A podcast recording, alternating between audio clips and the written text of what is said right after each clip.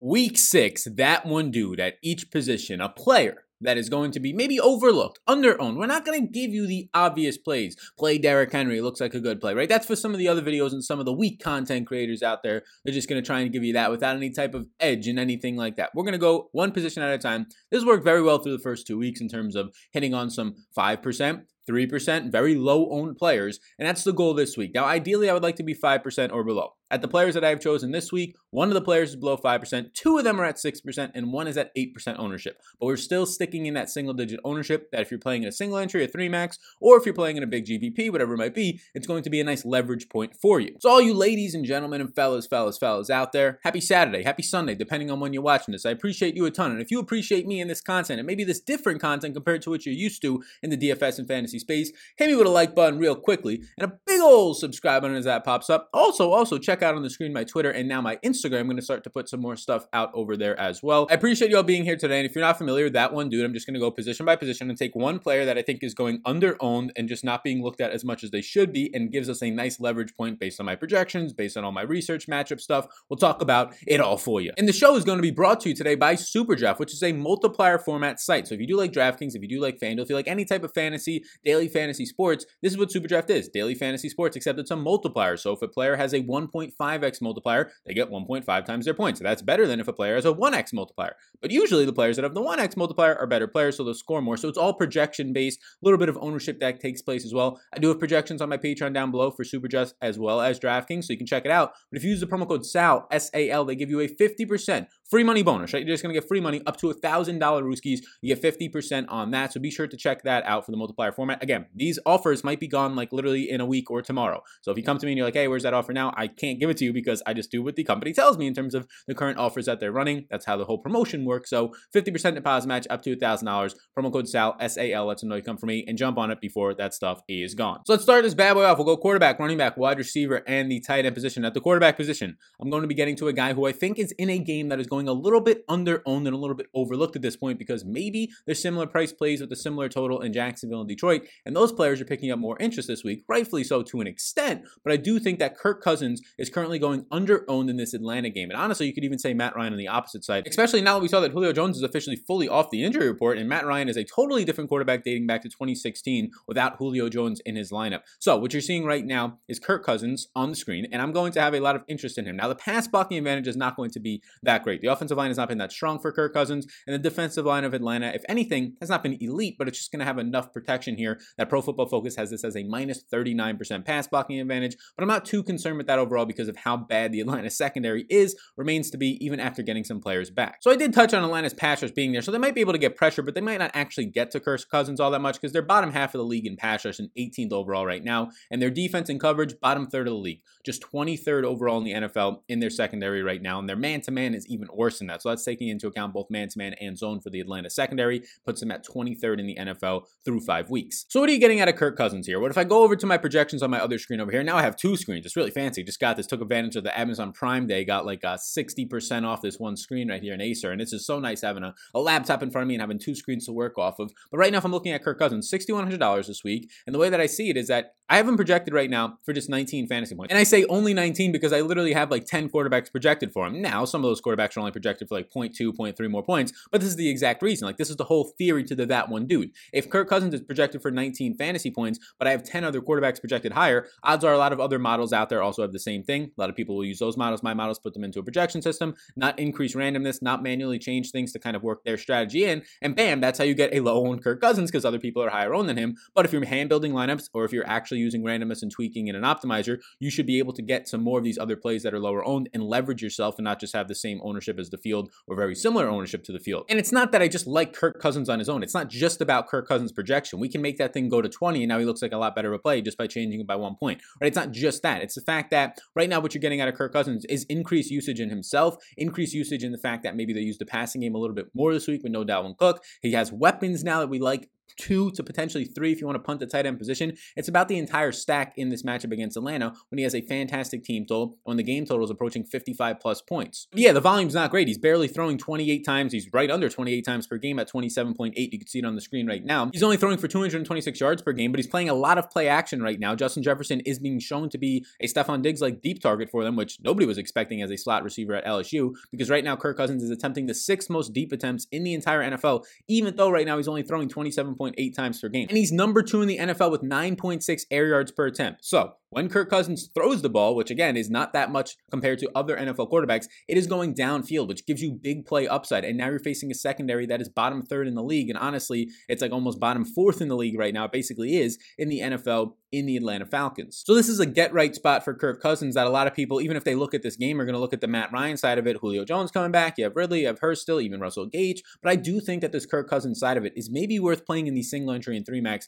mid or higher stakes lineups. Right now, it's something that I'm debating putting in as one of my three max lineups and maybe even some of my bigger twenty max G B P lineups, because the Kirk Cousins stack with, you can go Thielen and Justin Jefferson, that would be the main stack, looks good, or you can go with one of those players and then you can actually punt it with Irv Smith Junior at tight end, who has been running more routes, seeing more snaps, and second year player now, and did just see five targets last week. He's only twenty-five hundred dollars. You don't even need him to see five targets, but that's great. If he falls into the end zone, that's fantastic. Yahtzee for you, right? But if he only has like two catches for twenty-five yards, four and a half fantasy points at the punt position, honestly, that's not a bad thing. Might sound bad, but we have had a couple of tight end take goose eggs. A full out zero, two out of the five weeks so far, and win the Millie Maker or finish in the top three in the Millie Maker so far. So it's all about the theory of punting down low so you can get up a different position. So Kirk Cousins looking very good for me right now in terms of a lower owned play. Now, doesn't mean I'm going to automatically have him as my highest owned quarterback. No, this is the whole point of it. If Kirk Cousins comes in right now somewhere around, let's just say his current projected ownership is around five percent owned, but I end up getting eight, ten percent owned, I'm, I'm more than seventy-five percent the field, double the field on him. Yeah, it's a leverage spot that I want to be at. So the whole point of this is to get leverage on the field at potentially lower owned guys who have upside. And I should also point out that this is not going to be for your cash games by any means. You want to go for the safer, more secure plays there. This is trying to leverage the fact that not a lot of people want to play these players,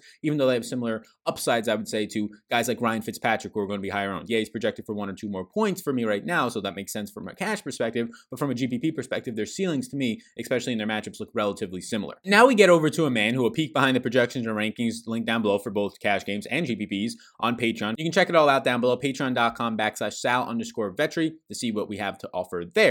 But a guy who's my fourth highest projected running back route. My fourth highest projected running back, but is currently only going like five percent owned. The most recent crunch I saw of him was seven point five percent owned, and in some sites it's only around five percent owned still. That man resides in Pennsylvania. The running back right now who got to play in college and in the N F L at the exact same stadium, and that's James Conner. I currently have James Conner projected for nineteen point two fantasy points. His projection did go up by about zero point two, zero point three points once Deontay Johnson was ruled out. He gave a little bit of maybe an extra half a target or so in the projections, half of a reception, quarter of a reception. This is how it works, at least from a projection standpoint, and that's what you end up getting from James Conner. So James Conner, for me, if he's going to be lower owned and this low owned, I'm going to be getting there. Now, it makes a ton of sense to me why he's this low owned. Look, you have him right now priced at seven thousand one hundred dollars. Mike Davis is at seven K. He's been absolutely crushing it, Mike Davis, and I have Mike Davis projected for right around the same amount of fantasy points. He's going to be higher owned right now because of his recent success, and honestly, he probably should be. Alexander Mattison takes on a Dalvin Cook role where he's likely going to be in, t- in line for twenty plus touches in a really good matchup against Atlanta in a high team total game. Also, the Kirk Cousins, I should say, stack is a nice leverage spot off of a chalky Alexander Mattison. I do think Adam Thielen will be owned though, but there are ways to get around that and get unique just by honestly playing a five percent Kirk Cousins and a stack with Minnesota. And I would not be having Alexander in that stack personally. You have Derrick Henry for only two hundred dollars more than James Conner. It makes sense. Kareem Hunt, Jonathan Taylor, all these players are right around him. Miles Sanders, to an extent, will have some more ownership. So all these guys, everybody's going to those players and everybody's just saying, you know what, we don't want to go to James Conner. Well, James Conner, for me, in my position, I would not want him as much as those guys, but based on my projections, I would want him equally as much, right? I'm not going to be jumping up and down for him over the other ones, but when it comes into the fact that now he's a leverage play, now he's half his own, now he's a third as owned as guys right around him like Mike Davis, Alexander Mattison, and Derrick Henry in a G P P, well, that's when I start saying, okay, if I'm playing single entry in three max this week or twenty max or whatever you want to be playing, if I have a lineup right now that has James Conner and somebody else has Mike Davis, I'm already unique. I don't have to do much more. Now I want a game stack, so I know I'm going to get a little bit more unique, but now all I have to really be rooting for when it comes down to the end of the day is a James Conner ceiling game. James Conner goes out there, has one hundred yards, two touchdowns, four receptions. He has a twenty-five, thirty point fantasy day, and you get some of these other running backs who are chalky, three times as owned in a similar price range, just going for even eighteen or twenty decent days. You have a huge leg up on the field of five to ten more points. That's the whole point of this, right? Getting leverage on spots where leverage looks like a pretty decent situation. It's not like I'm choosing a guy who's projected for ten fantasy points here, comparing him to these guys. No, it's a guy in the same price range, projected for nineteen point two fantasy points, more than most of the guys around him, like Jonathan Taylor, Kareem Hunt, Miles Sanders. I haven't projected more than all those guys, even Aaron Jones. So more than those guys, very similar to guys like Madison, Mike Davis, and a little bit less than guys like Derrick Henry. So when it's all going to be that similar and he's a top eight value play, even when I go by that based on his projection, yeah, I, I like him and I'm happy that we have this type of leverage play. Last week, it was Miles Sanders being that leverage play, right? He was only like five percent owned. The week before was Joe Mixon being that leverage play, only like eight or nine percent owned, five percent owned in a lot of single entry contests. They both went off. Joe Mixon went off in a major way. Miles Sanders got his two touchdowns, eighty plus yards, and got to twenty plus fantasy points for us pretty early on at low ownership. My play this week is going to be James Conner at that spot. It's going to be about a neutral run blocking script right now against the Cleveland Browns. The Browns rank thirteenth in run defense and eighth in tackling, so a tough matchup overall, but run blocking up front with the offensive and defensive line of Pittsburgh and the Browns defensive line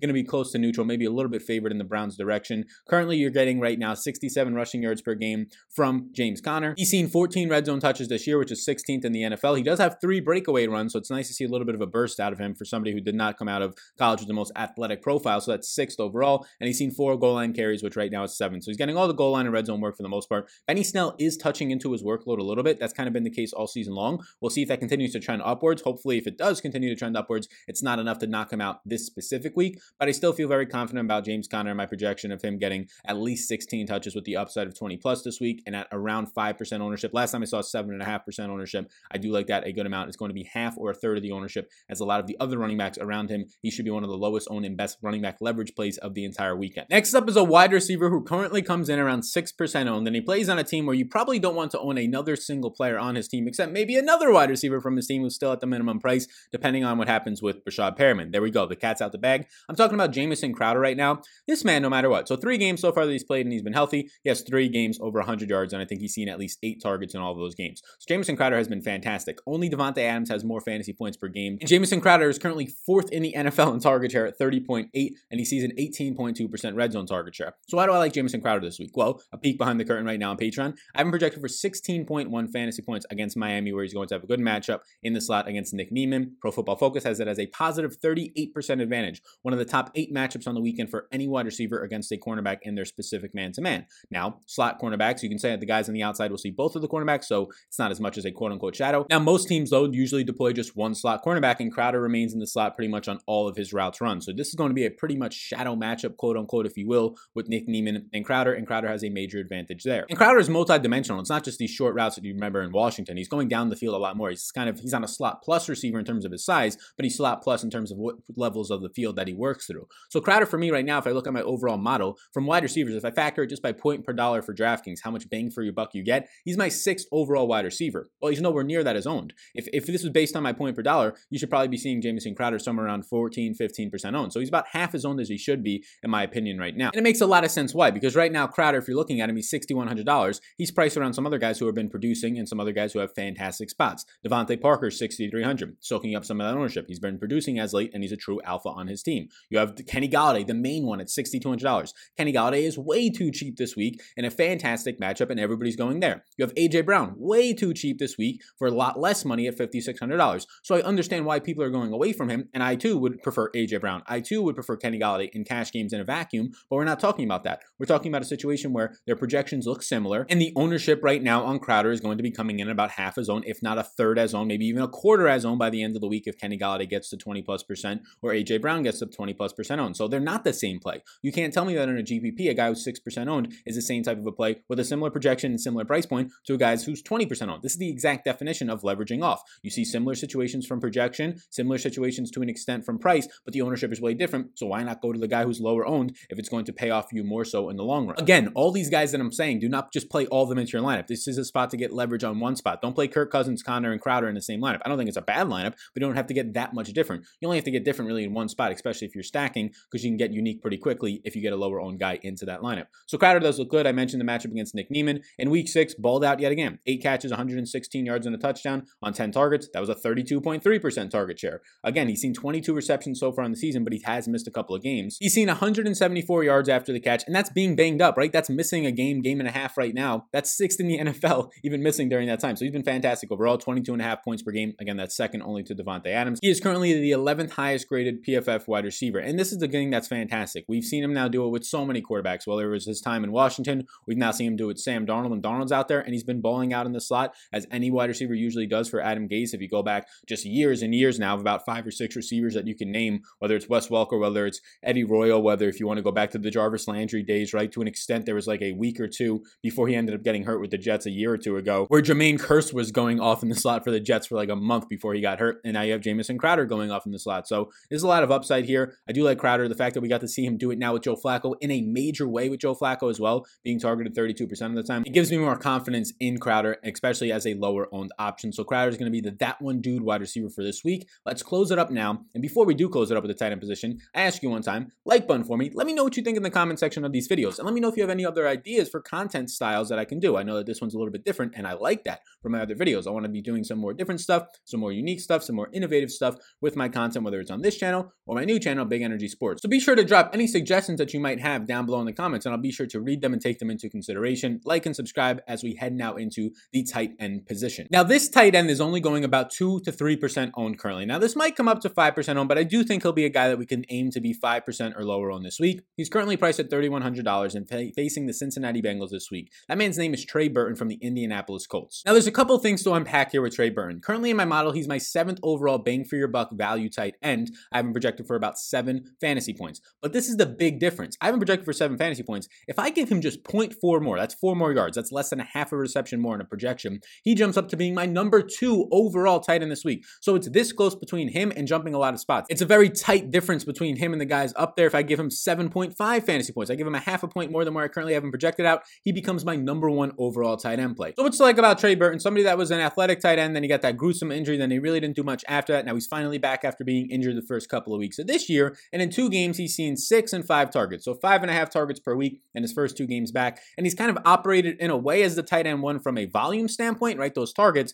But if you peek behind the curtain, Jack Doyle's been still playing the past two weeks, more snaps than Trey Burton. And Jack Doyle's basically been running the same amount of routes. Now Trey Burton is running more routes. He ran eighteen routes last week in week five to Jack Doyle's sixteen, but it's not that big of a difference. On his eighteen routes, he did see five targets. Jack Doyle only saw two targets. And this is basically what's been happening for two weeks now. He's barely running a couple more routes than Doyle, but he's seeing a good amount more targets. But keep in mind, Doyle is still out there getting all of that usage. So it's not just like we can expect Burton to see eight to ten targets in a game unless you end up seeing Jack Doyle's usage drop a little bit, which can definitely happen based on the way that there's been production and volume and Philip Rivers likes throwing to Burton over these past couple of weeks. So in week five, he did run those eighteen routes, see six targets, and he played on forty-five percent of the snaps compared to Doyle's playing sixty-one percent of the snaps, running sixteen routes and two targets. Now, here's the thing. Mo Alley Cox has already been ruled out for this team. The guy who was blowing up in the first couple of weeks, really weeks two, three, partially week four for the Indianapolis Colts when Jack Doyle was banged up, injured, and then returning. He's been phased out the last couple of weeks as Trey Burton has returned. Last week in week five, he only saw nine routes and one target, but that's still a good amount of usage. Nine routes, thirty-eight percent of the snaps, blocking on a lot of those,